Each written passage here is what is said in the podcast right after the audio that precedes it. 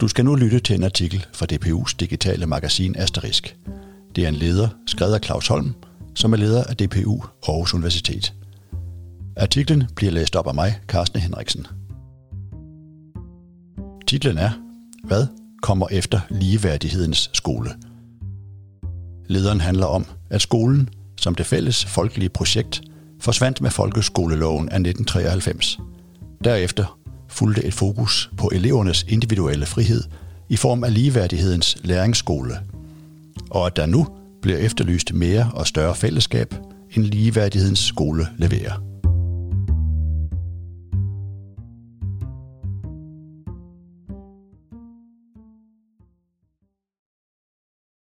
Ret beset forsvandt den danske folkeskole med vedtagelsen af folkeskoleloven af 1993.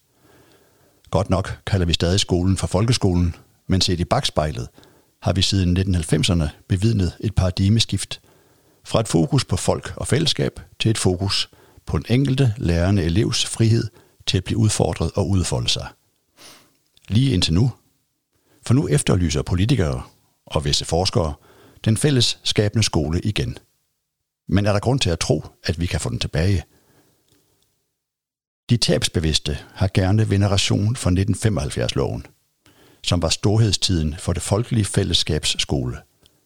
Den tidligere undervisningsminister Knud Heinesen er kendt for at sige, at folkeskolens formålsparagraf var at sidestille med samfundets trosbekendelse til fælles værdier. I 1972 forsøgte han med sit forslag til folkeskolelov at få os til at bekende os til, at eleven skulle opøve sin evne til selvstændig vurdering og stillingtagen og udvikle sig i tillid til sig selv og til fællesskabets muligheder. Det forslag nød ikke fremme, men fællesskabet kom med folkeskoleloven af 1975 alligevel til at spille en fremtrædende rolle. Ikke mindst med formuleringen om, at skolens undervisning og hele dagligliv måtte bygge på åndsfrihed og demokrati. Folkeligheden i 1970'erne drejede sig om demokratisk og social lighed, og skoleklassen blev set som det centrale deltagelses-, lærer- og lidested for kommende socialt bevidste demokrater. Lighedsmålsætningen var en del af samtidens diskurs om en undervisning uden selektion og uden produktion af samspils- og socialafsramte restgrupper. Men med folkeskoleloven af 1993 skete der en ændring. I stedet for fællesskabs- og lighedsorientering blev den individuelle frihed dominerende. Internationale jagttager vil hævde, at den danske folkeskole fortsat er relativt lighedselskende. Men fra midten af 1990'erne har vi faktisk bekendt os til, at den enkelte elev opnår tillid til egne muligheder og baggrund for at tage stilling og handle. Også selvom en slags lighedsprincip kiler sig ind mellem åndsfrihed og demokrati i 1993.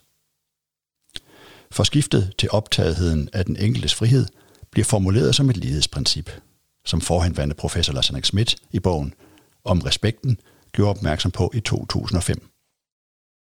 De ligeværdige individualiteters skole trådte i forgrunden i en skole, der som en del af en offentlig sektor skulle dokumentere sin berettigelse ved at levere brugbare serviceydelser til ja-brugerne, altså de enkelte elever og deres forældre, og ikke til demokratiske medborgere.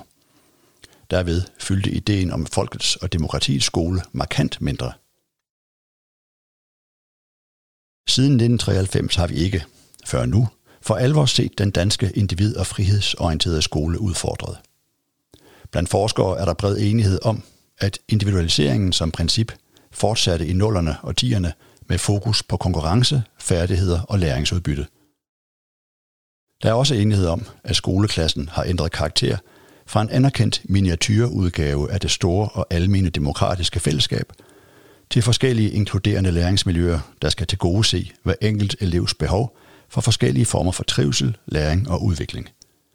Klassen er ikke længere der, hvor de inkluderende læringsmiljøer finder sted. De sker i læringsmiljøer, som har afløst skoleklassen og som, helst vupti, skal forbinde den enkeltes udviklingsmuligheder med det fælles bedste. Men denne skole er nu i en konstaterbar kritisk situation, hvor dens lærere og pædagoger kæmper med at rumme de forskellige børn og elevers særligheder og friheder, samtidig med, at diversiteten i læringsfællesskaberne nærmest har sprængt skoleklassen i forskellige artede organiseringsformer. Krisetegnene er konstaterbare. De individualiserede pædagogiske problematikker er blevet for vanskelige at håndtere, og råbene på fællesskab er udtalte. Det er straks vanskeligere at svare på, hvilken form dette fællesskab kan få, for der er langt til 70'ernes idé om social og demokratisk lighed. Denne idé har i hvert fald fået nye konkurrenter.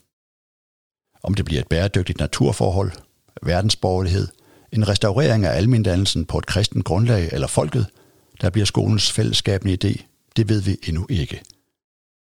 Men det er vigtigt at kende det herskende udgangs- og modstandspunkt for de ligeværdige individualiteters skole. Det var Claus Holms leder. Hvad kommer efter ligeværdighedens skole? Du kan læse videre eller lytte til flere artikler om lighed i DPU's digitale magasin Asterisk nummer 100 fra marts 2022. Tak fordi du lyttede med.